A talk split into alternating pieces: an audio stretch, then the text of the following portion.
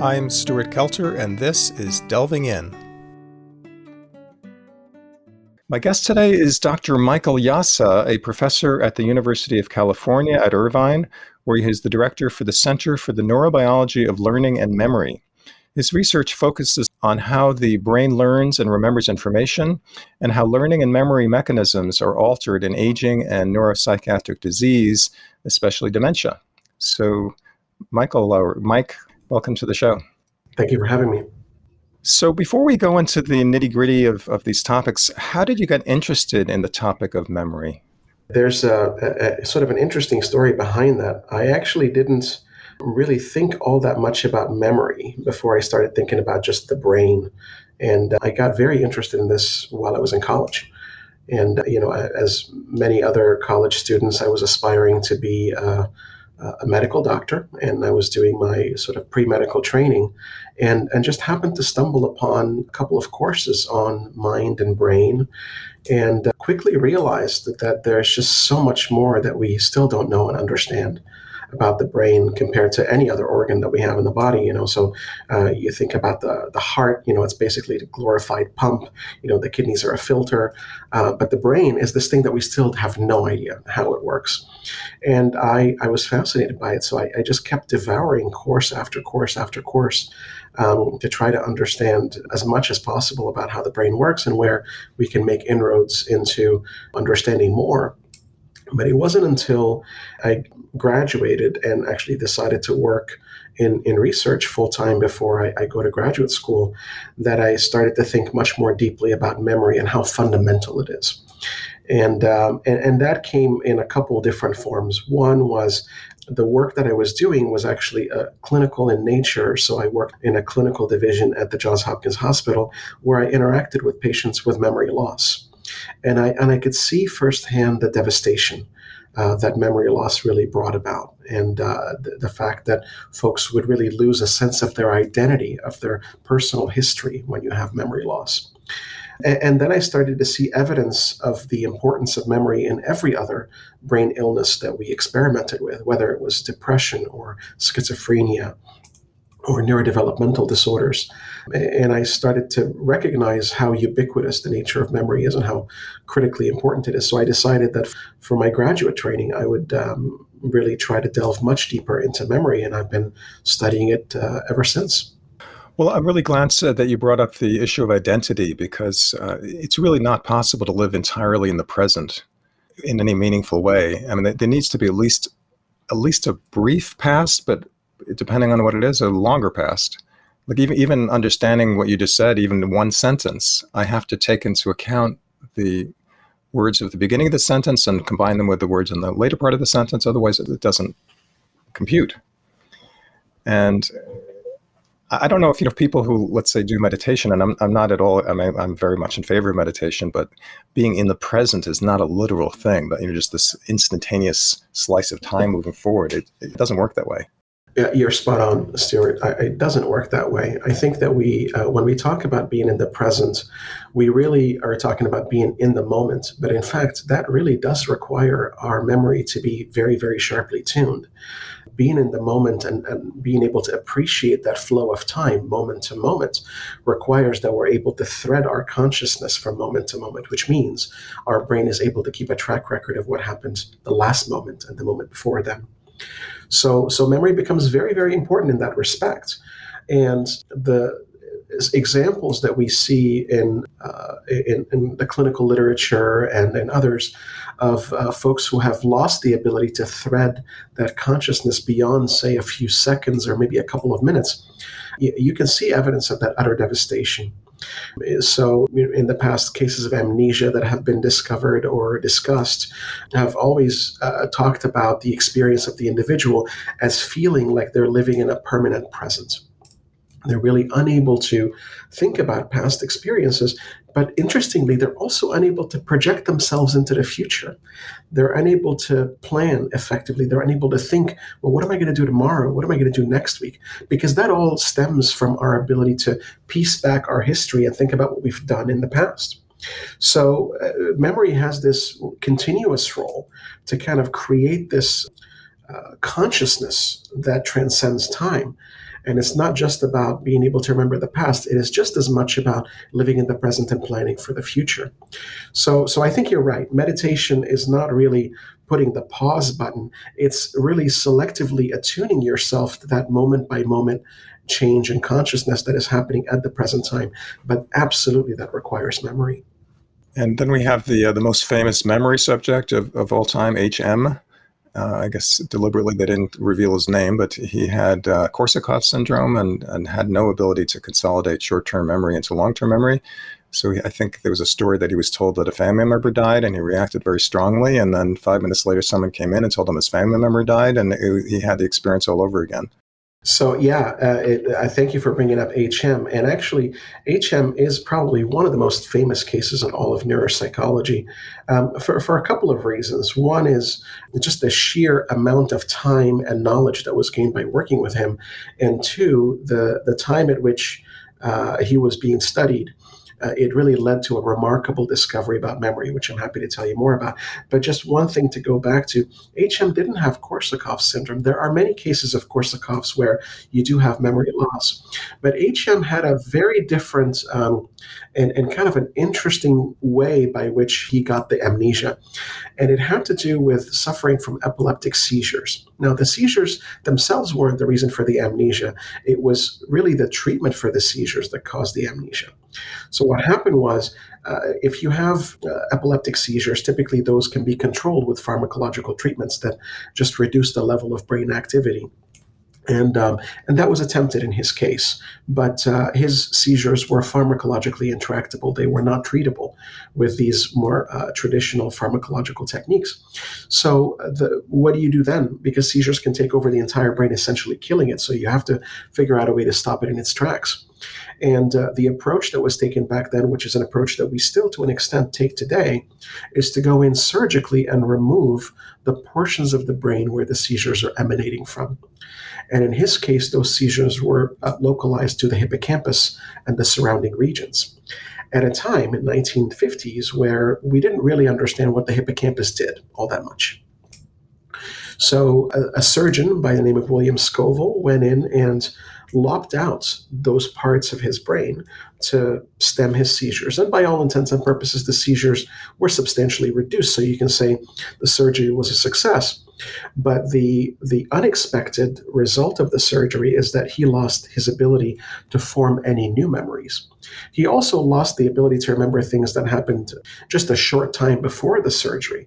You know, past past memories, many many years before, memories of his childhood experiences and so on, his name, his family members. He remembered most of that. But anything that happened, say in the few years leading up to the surgery, that was mostly lost, and then his ability to make any new memories was completely gone. That's sort of what we think of as the the principal case study that we talk about when we talk about amnesia. There's certainly many other causes of amnesia. In fact, uh, one more recently identified cause has been linked to opioid abuse. So there's so many other reasons why amnesia can happen, but this is one of the hallmark types where you remove the part of the brain that's really critical for making those memories as experiences that happen to us, making them stick making them kind of uh, uh, resistant to forgetting, resistant to change. So that was that was HM, and he was really a seminal case uh, in, in, neuropsychology. And after his passing, we came to know his full name, which was released sort of out to the world, and it was Mr. Henry Molaison. And uh, it really just a remarkable individual, and his contributions historically to neuropsychology and to the science of memory are uh, really immense. And I imagine he was able to appreciate that the moment he was told uh, to, you know, how congratulated he was, but then he'd forget it again.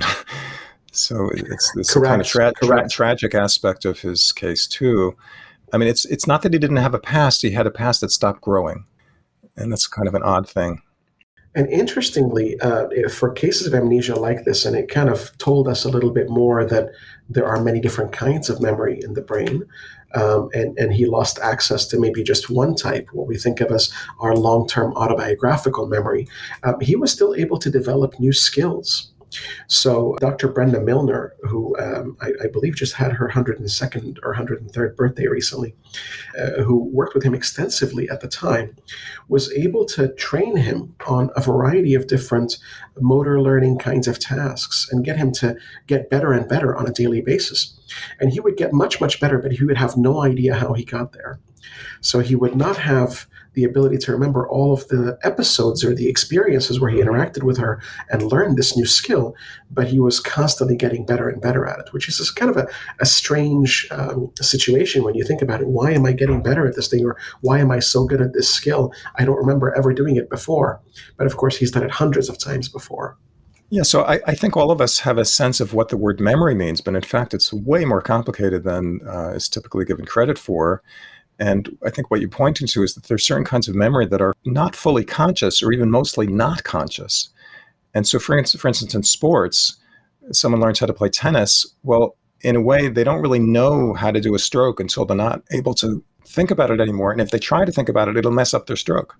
So it has to be automatic as- aspects of it. You know, where they place the ball is not automatic, but how they stroke the ball is.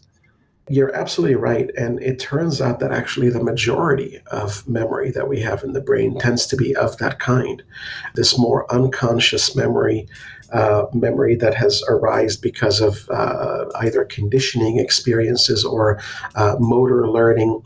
And memory, you're right, it, it is very broad. It should not just be taken to um, reflect our personal histories. Really, anything that causes a lasting change in the brain, what we think of as plasticity, can be thought of as memory. Um, but it's just a different kind of memory, what we tend to call implicit or non declarative or more sort of automatic or unconscious types of memory. Those are very, very prevalent. And it's the way by which our brain is able to adapt to the environment and, and continue to promote our survival. So I would imagine that the neurological definition of memory, which is probably still in formation, is different than the everyday definition of memory that you find in a dictionary. So how would you say what's what's the difference? So that's tricky. I think you honed in on exactly the problem. We're still constantly trying to define and redefine uh, what is included under that umbrella. And I guess the answer is it depends who you ask. So for somebody who studies, uh, you know, memory in humans, for example, they might be more inclined to give you a definition that uh, might be fundamentally grounded in things like recall or recollection or asking someone to report on their memories uh, much more so than seeing evidence of memory in their practices. For example, seeing them get better at tennis with practice, right? That's a form of memory.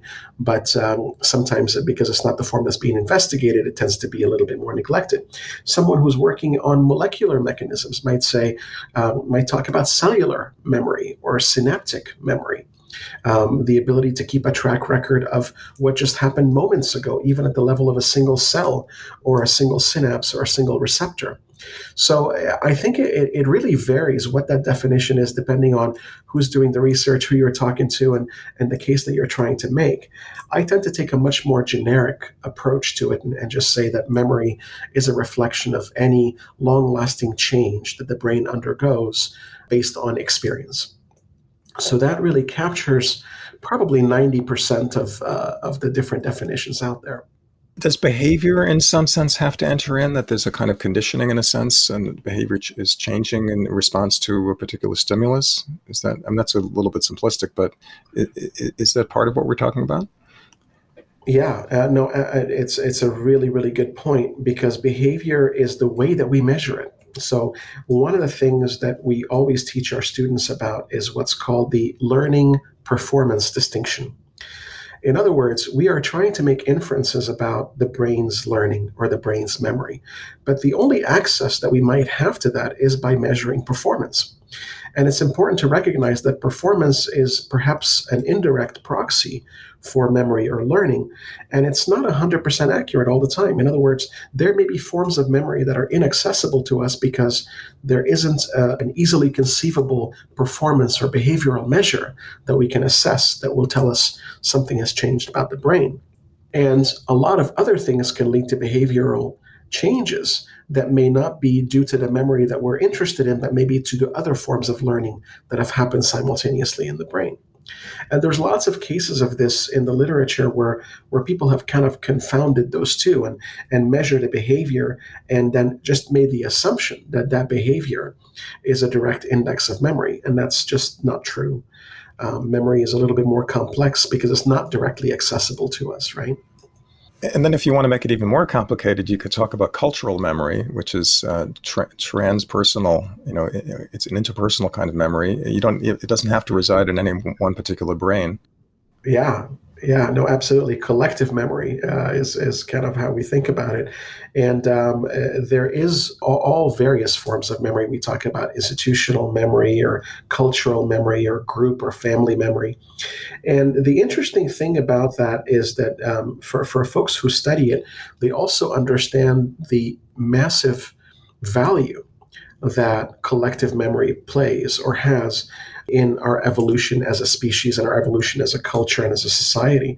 Um, it, it is only through that kind of collective memory that we're able to build belief systems, that we're able to um, learn from our mistakes as a society, if we do. That's optional. We don't always learn from our mistakes, right? But it is a really really important facet of memory is that we have a collective social experience. And from an evolutionary standpoint you can think about how important that is for a species like humans who are very social. And one of the most social things that we do with each other is share our memories tell stories to each other, share stories, you know, around the campfire with our children. Um, that's a staple for our human species, and uh, and it's shared across many species that have that kind of uh, narrative storytelling in some fashion. But but for humans, it is highly evolved. We tell stories to each other all the time, and that's part of how we evolve and how we uh, uh promote our survival. I'm thinking about the Great Fire of Alexandria in in, uh, in Egypt, where you were born. You know what a, what a disaster that was for collective memory, not just for for ancient Egypt, but for the whole world, because that was one of the highest civilizations at the time. That's right. That's right. Folks have figured this out. If you want to get rid of collective memory, this is what you do. you burn down the library.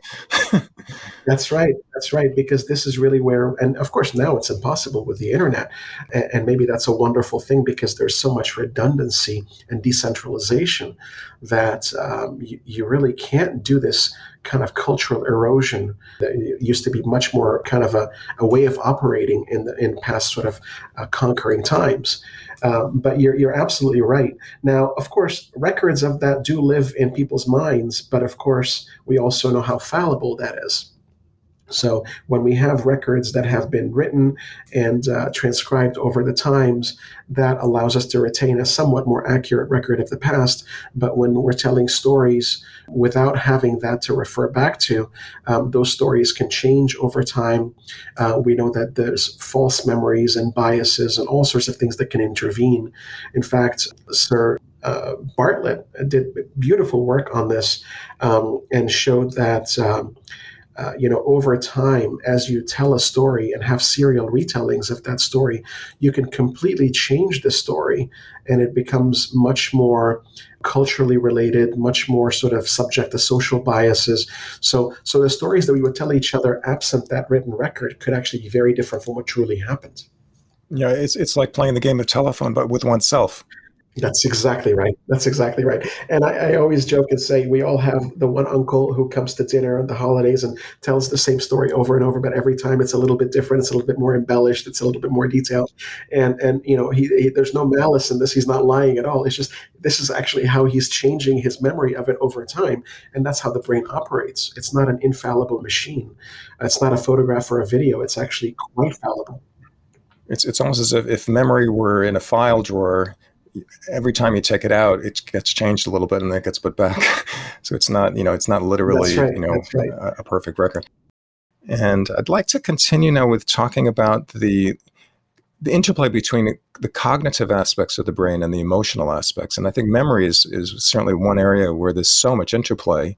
It's not just a cognitive process, but how much salience the memory gets and how easy it is to remember and how deeply it's remembered, how long it's remembered, all has to do with, with emotion, doesn't it?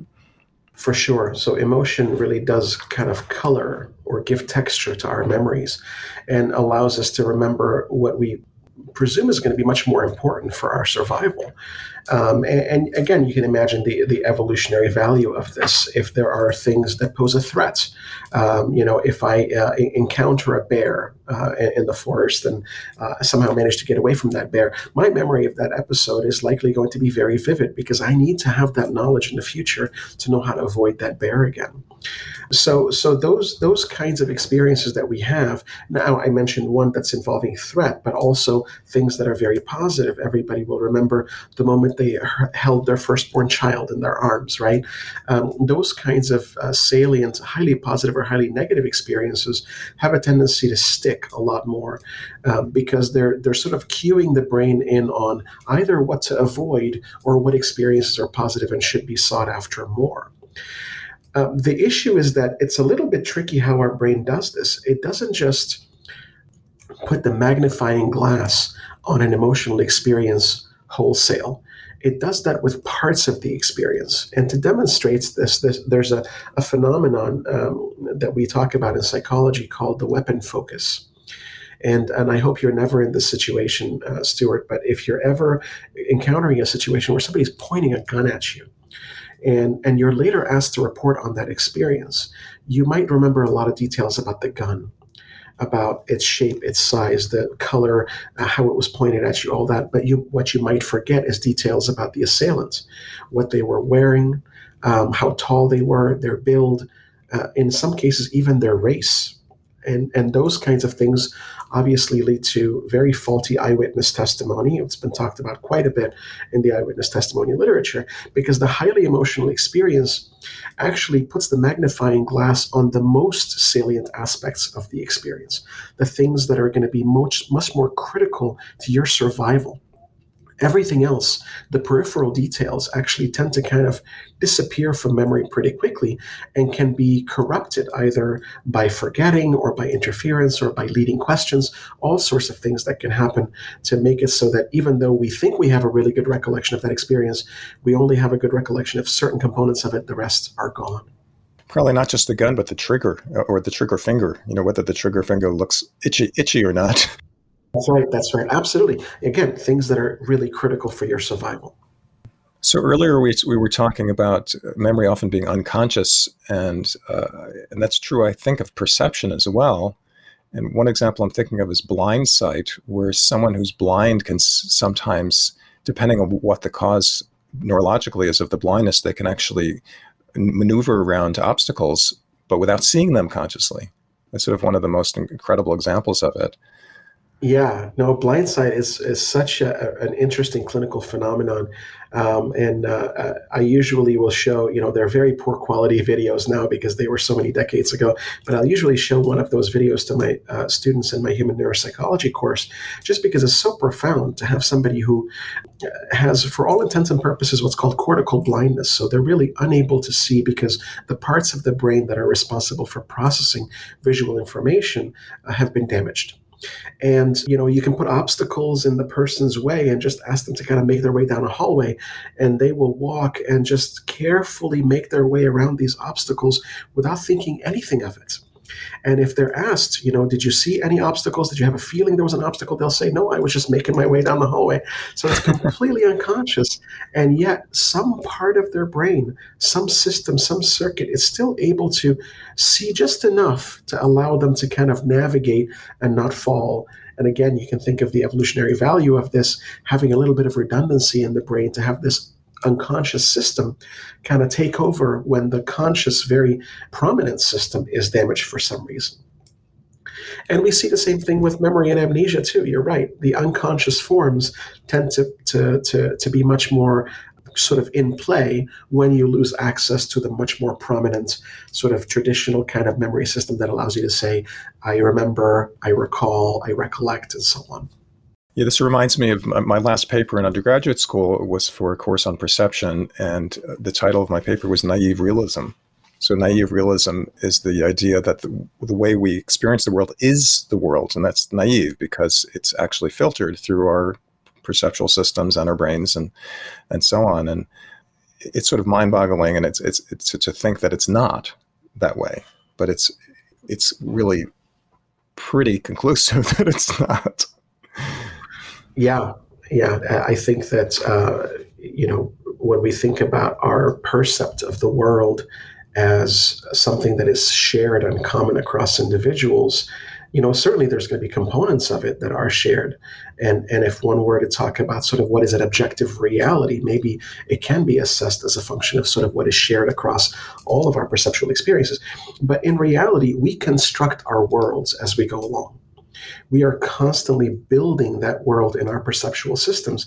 And it's an imperfect replica of what's actually out there. Just like our memory systems are constantly constructing records of our experiences, but they are also imperfect replicas of what's actually happening. So eh, it ends up being the case that our brains are these incredible simulation machines they're building kind of an artificial simulation of the world around us and of the experiences that we go through to create a representation of that world that is really highly unique to us. And the way that my brain represents the world could be very different than the way that yours does. I wanted to ask you also about, uh, in terms of different kinds of memory, how memory is changing in terms of you know which types of memory are becoming better and which kinds are becoming worse because of cultural and technological reasons. So, for instance, I know that in my parents' generation, it was very common in school to have to memorize poetry and memory, declarative memory, recall memory was was considered highly prized as a form of, of erudition and that's gone by the wayside. And, and, it's, and what's taking its place, it seems to me, is more of a kind of recognition memory and a navigational memory to, in order to go through all the menus in a computer and find your way around and knowing where to find it. And that's true even in medicine. I think medicine, uh, there used to be much more of an emphasis on compiling an incredible array of facts. And now it's knowing where to find things. Or, or another example is the taxi drivers of London used to pride themselves uh, as having a map of all of London in their heads, which apparently is a very complicated city that was not originally designed for cars. And now everybody has GPS in their car. Yeah, no, so much to unpack there. So, so let's talk about that a little bit. Um, you know, what has changed culturally to make memory maybe a little bit less, re- or memory the traditional sense, maybe a little less relevant? And uh, your sense is absolutely right with the advent of the internet and the ability to kind of look up things. The emphasis on being able to remember and uh, kind of tell the stories or or recite poetry or, or do any of this thing from memory that has gone by the wayside. And and I, I don't know if that is a good thing or a bad thing. I mean, obviously, we all kind of reminisce about the times where great orators would have a, this incredible record of poetry and, and, stories and be able to tell them uh, with great ease. And certainly, you know, the Greeks and the Romans prided themselves on being able to to remember and tell stories. Uh, and they uh, they actually would compete and have uh, methods that they developed, like the method of loci, for example, uh, to be able to use our incredible sort of spatial navigation skills uh, in our minds to uh, essentially remember lots and lots of uh, different things, like who's sitting around the table in exact order. Uh, those kinds of things are just not, there's not a premium on them anymore because of the availability, of course, of the internet, of search devices, of artificial intelligence uh, and a variety of different uh, components of that allow us to um, find that information at ease. The issue, though, is as you said, it's not that memory has disappeared. It's just that different kinds of memory got co opted for different things. So now, you know, having a good memory for, like you said, how to search, menu structure, um, where you might find certain bits of information, that's critical. The, the example that you give with the medical field is a really interesting one because even though there's still a great emphasis on um, being able to remember, it is uh, just based on experience. So physicians, when they're doing uh, you know a, a diagnosis, they're basing this on a tremendous amount of experience. But how do you do this when you're starting out, and how do you, when you have not amassed that kind of experience yet? And uh, there's two ways to think about them. One, of course, is, is by looking things up. And every medical student knows, every resident knows. You talk to the patient, you go back to your office, and you're looking that up and saying, "What, you know, what was that? What does that sound like?" But now we have AI, we have machine intelligence, we have different uh, technologies that have been built to kind of supplement the physician and being able to say, you know, based on this symptom profile and this cluster, or these signs, uh, you know, there's an X percent likelihood that it could be this. And, and, and this is not really prime time for that technology yet, but that's what's coming. So I, I, think that we have to also think of this from an evolutionary perspective. Again, what are we going forward to? Certainly, technology is not going anywhere. It's here to stay, and it's only getting more and more popular uh, in our lives with smart homes, with artificial intelligence being used in, in almost every industry. So we maybe we think about this as is this the next stage in the evolution of the human brain? It's that uh, the kind of memory that used to be much more highly specialized in the past is just a different kind of memory that we have to use now, and our brains will adapt to that. GPS is another great example. You know, th- those London taxi drivers, believe it or not, there was work by uh, a wonderful colleague in the UK, Eleanor Maguire, that showed that those taxi drivers uh, who all have to go through this test, I'm sure you know, where they have to kind of uh, go through what's called the knowledge and uh, ensure that they have this incredible memory of all of London's streets when you look at their brains, you can actually see evidence that their hippocampus, which we talked about before, is somewhat larger. So they're able to somehow use that machinery to a, a higher extent than everybody else. But but now you got to ask, well, what happens with GPS? What happens with everybody using their navigation system? Are we just kind of allowing our hippocampi to, to shrink into nothingness? And I don't know the answer to that. I doubt that it's going to you know disappear. But certainly that that level of exercising our memory there's just not a need for it as much as there was in the past. Right, and this idea of the shrinkage or growing of the hippocampus is pretty interesting. And it, it, my understanding is it also affects uh, people who have depression. That uh, a serious clinical depression, a deep depression, causes the hippocampus to shrink. And my understanding of that is because if a person is that depressed, they may be actually quite withdrawn and not be learning as much, and therefore they're hippocampus is temporarily atrophying, but it's not dying, it's just shrinking. And then once they're out of the depression, it re-expands. Yeah. Uh, so depression is, is another very interesting situation. And, and what you're bringing up is, is a really interesting chicken or the egg problem. Is it the case that the social withdrawal that typically happens with depression uh, provides fewer opportunities for learning, and as a result, you get sort of this degradation in hippocampus's integrity? Or is it the disease itself, depression itself, is causing changes at the level of the hippocampus, which then maybe makes it difficult to learn and interact and be successful in a social setting? And you know, whenever there's a chicken or the egg problem, I, I always joke and say it's probably kind of a, a cycle. It's a feed forward kind of mechanism where one feeds right into the other, and you get kind of get more of the same. But the kinds of changes that happen to the hippocampus, interestingly, you're absolutely spot on. It is not uh, a neurodegenerative change in the traditional sense. You're not killing off cells, it's not permanent. What ends up happening is you get a loss in synapses and, and dendrites, the dendritic trees, the projections that come off of brain cells that allow you to make those connections with other brain cells. That is what goes away. And we see evidence of this in animal models of depression that are typically these chronic stress models where you kind of uh, simulate artificial depression in animal model, and then you can uh, look at their brains and see what happened to the hippocampus, and you see evidence that synapses have uh, been lost, dendrites have been lost, but the total number of cells is still pretty stable. And we suspect that the same is true in humans, in particular because we do see this dynamic nature of change. So when somebody is depressed, and actually it depends on how long they're in an untreated depressed state. You do see that their hippocampus uh, shrinks for lack of a better term. But again it's not because of loss of cells. It's likely because of the loss of synapses and dendrites which do take up space. And then when they're treated you see the hippocampus sort of return to its uh, natural size again because you're building up synapses and dendrites once more. So it's a dynamic or somewhat more flexible um, change but the the longer that the person is in that depressed, untreated state, the longer it would take for them to bounce back with treatment, also in terms of their hippocampus. It's not to say that depression doesn't have any sort of permanent side effects. Of course, it is a chronic condition. Even with treatment, eh, there's relapse. There's uh, you know all sorts of issues associated with it, and the hippocampus is only one component of what's going on in depression. But uh, but your sense is right. Is that when when somebody is treated, they do return largely to its natural size.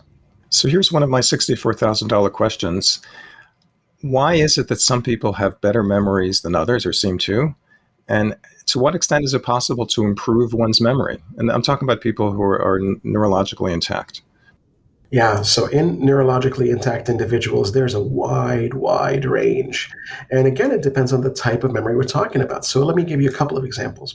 If we are thinking about autobiographical memory, that's an area that's near and dear to my heart because as uh, an investigator at the University of California, Irvine, um, my dear colleague and actually one, the founding father of uh, Irvine neuroscience in 1964 is Dr. James McGaugh who in 2006 first identified a syndrome called highly superior autobiographical memory, or what we call HSAM.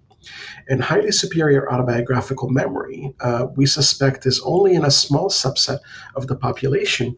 And it's this incredible ability to recall every detail of one's life, uh, typically since teenage years. And now the many individuals are in their 40s or 50s or 60s. That kind of memory kind of runs counter to everything we talked about before with memory, memory being fallible, inaccurate record of the past, and so on. Uh, because to the extent that we can tell, their memory's accuracy is actually far higher than you know your average person. They are neurologically intact individuals. Um, we don't think of this as a disorder in any way. It is a, a, a, highly specialized ability that seems to be a little bit dissociated from the that normal distribution curve that we see in the rest of the population. Now, that's one type of memory that we do see some who are very, very good at it. And it's, it's very hard to imagine somebody working to improve their autobiographical memory to get to their level. So you can always improve, certainly, but their level is, is sort of uncanny. I mean, it is, imagine if I just name a day out of the blue and ask you what you did on that day or to name a public event, and you would just come up with it in a matter of seconds. It really is phenomenal. Now, there's another kind of memory which you can practice and get better at. And it's the kind of memory that uh, can be honed using memory skills or uh, sort of practiced mnemonic techniques. And that's a very different kind of memory from autobiographical memory. But we know this to be true because there are memory champions in the world who specialize in this, who might be able to shuffle a deck of cards, you know, 52 cards, and look through them one time only, and then be able to tell you exactly the order of all 52 cards. They might even be able to do that with three or four decks stacked back to back.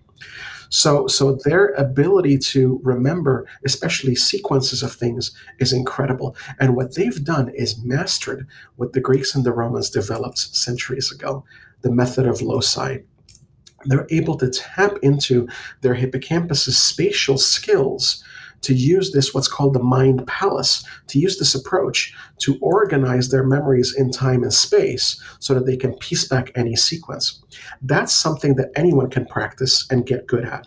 And the best example is. Um, if you've ever read Joshua Foer's Moonwalking with Einstein, he um, is a journalist and uh, of maybe subpar memory or average memory is what he calls it, and he he, he chronicles his sort of uh, journey by hanging out with memory champions, sort of living and breathing and training with them. And uh, over a short period of time, he becomes uh, well trained as a mnemonic, as a mnemonist, and and uh, he then uh, goes on to, to be the U.S. memory champion.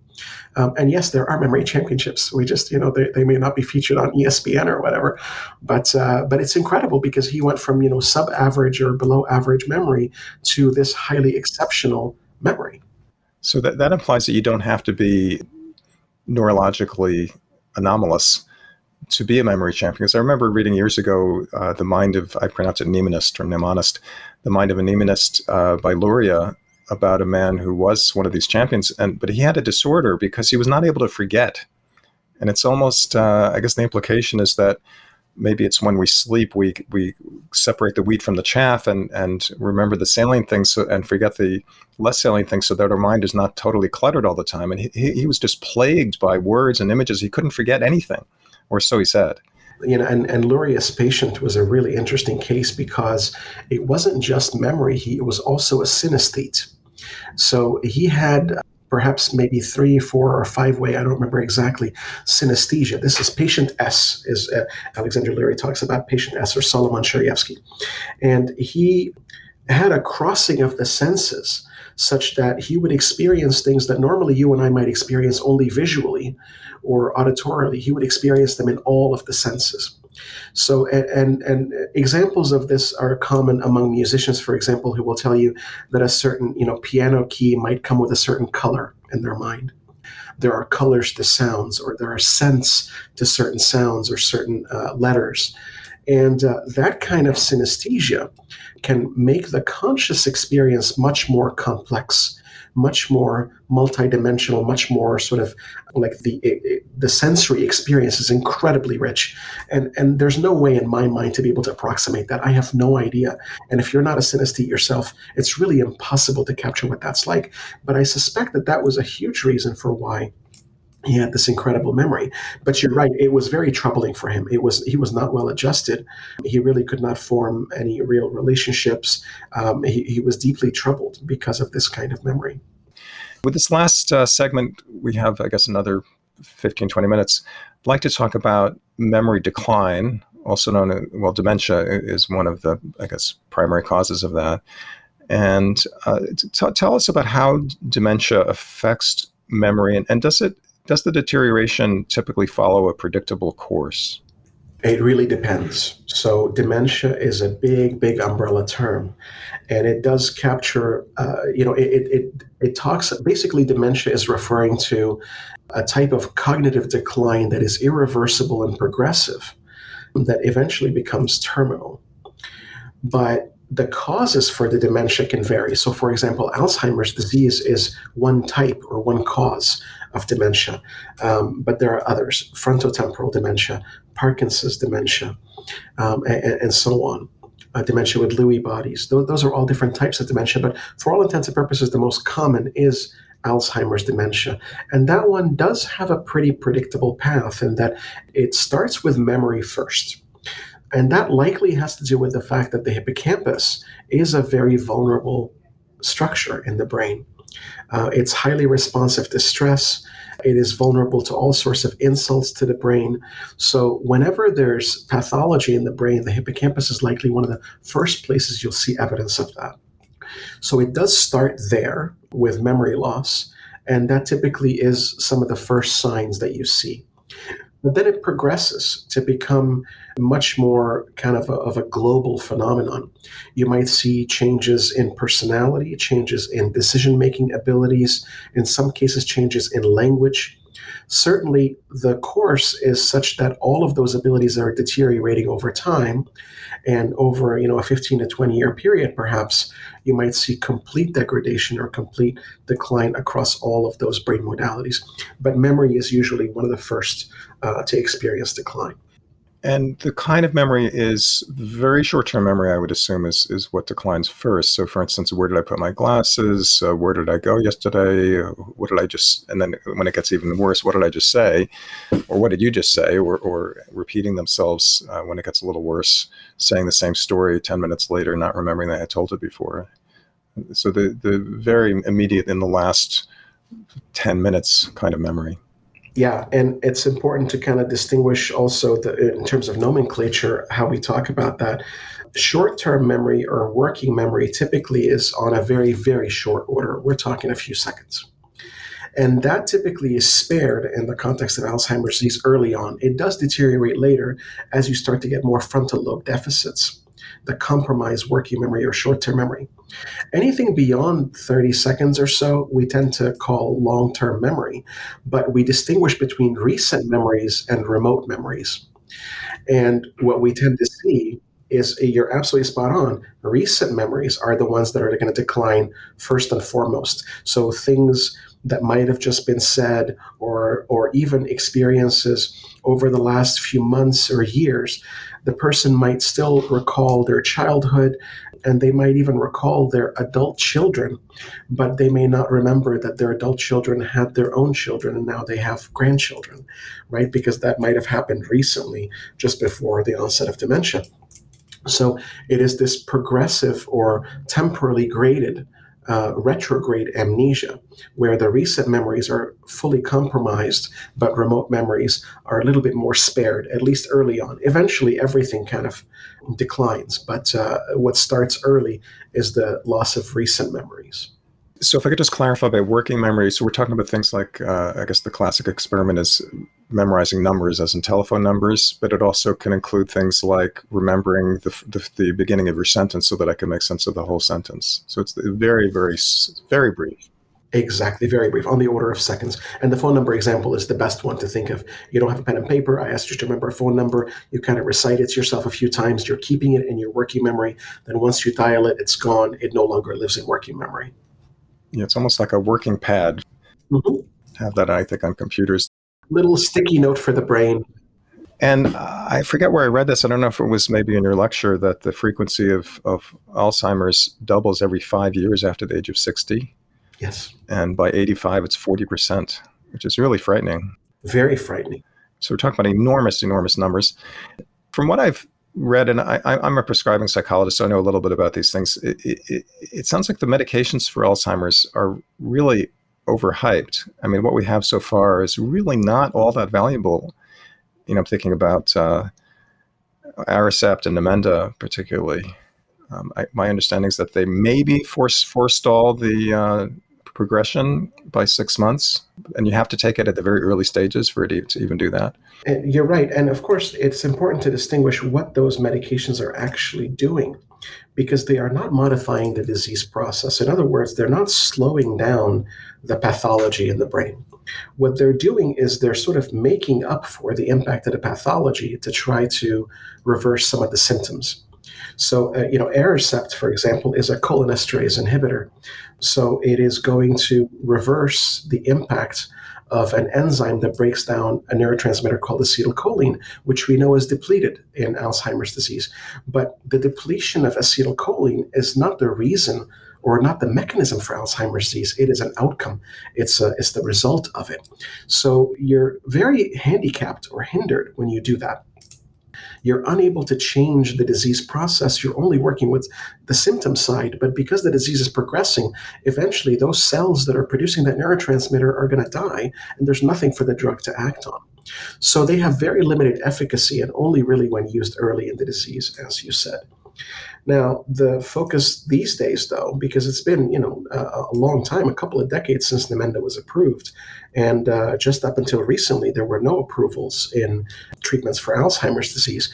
But the focus of the field right now is on disease-modifying therapies, on treatments that will actually reverse or slow down or halt the progression of the disease, rather than just treating the symptoms.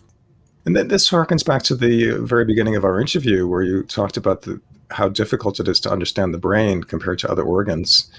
And you know, here we have a disease that affects so many people. It's so expensive. It's so heartbreaking for so many people.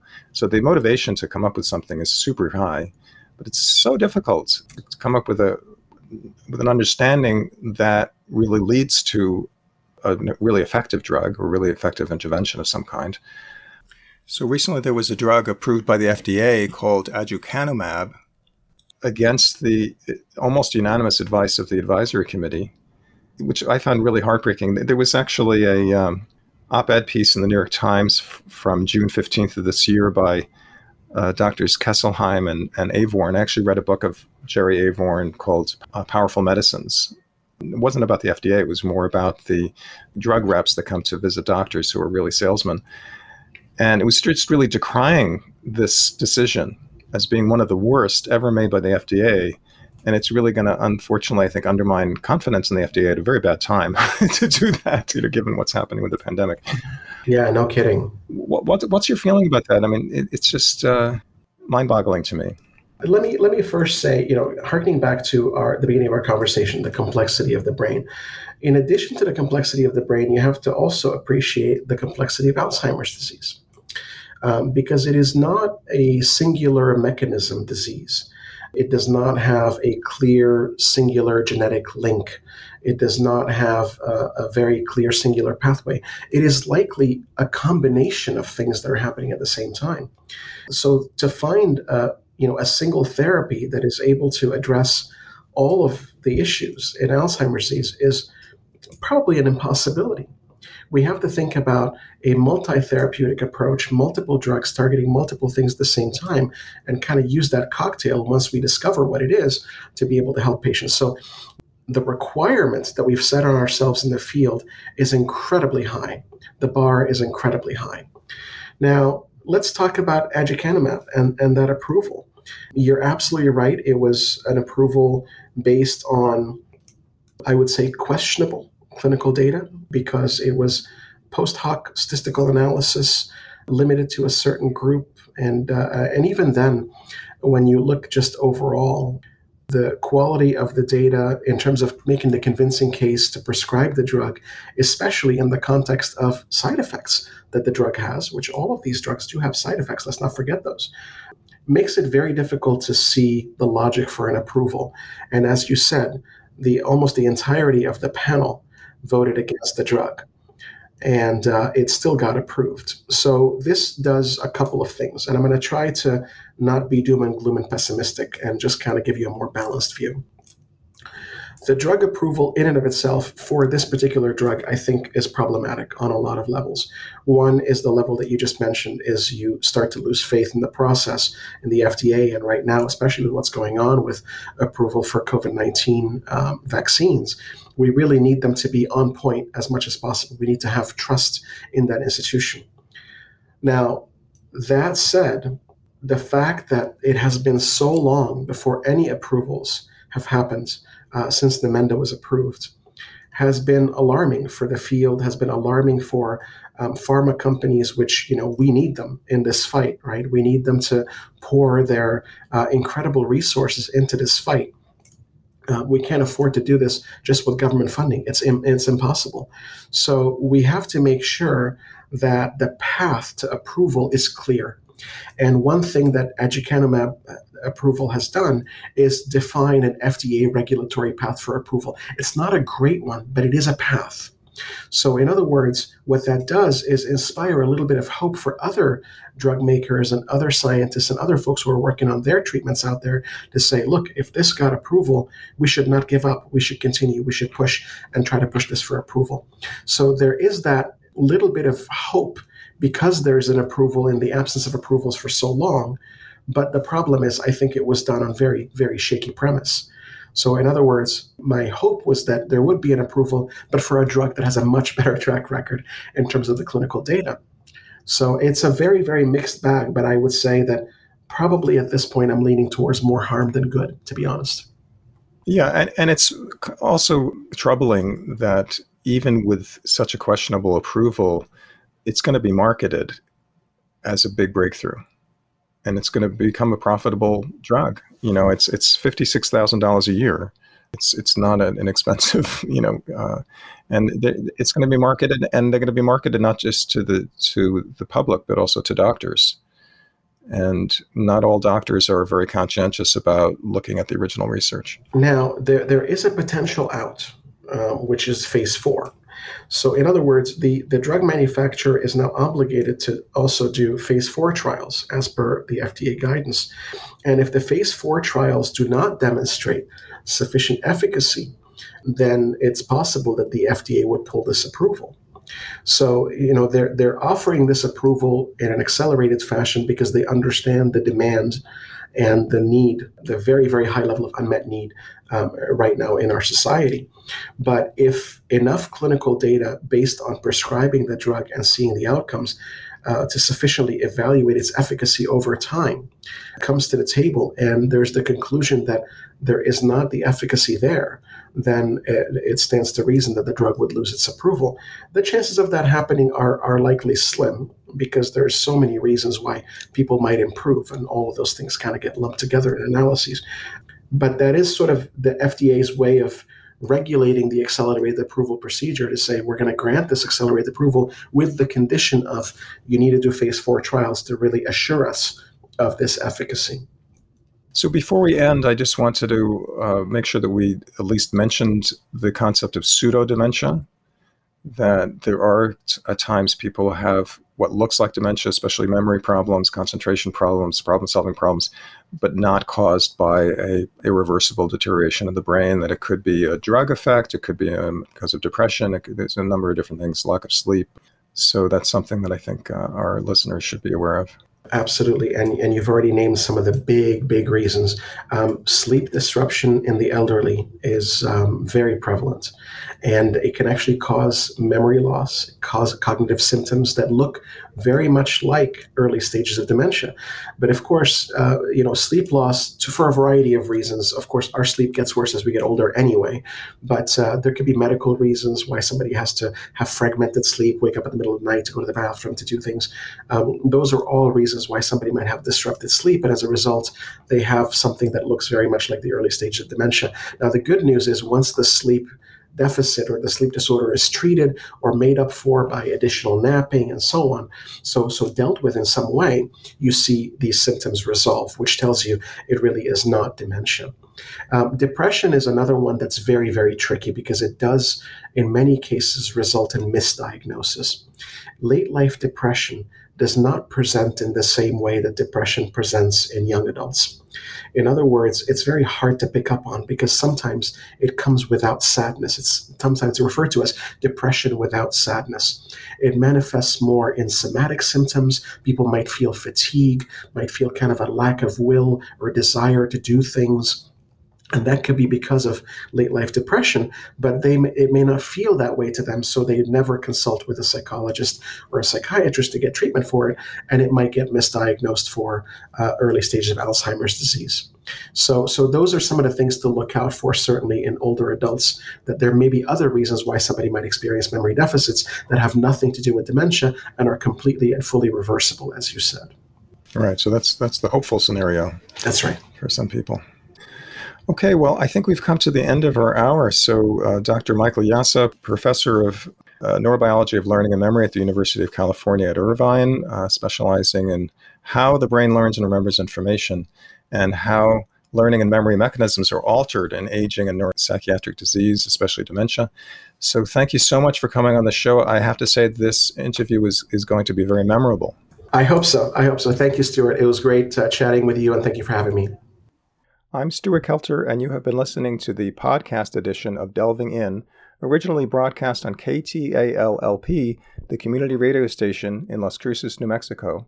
Please visit our website, lccommunityradio.org, and see what KTAL has to offer.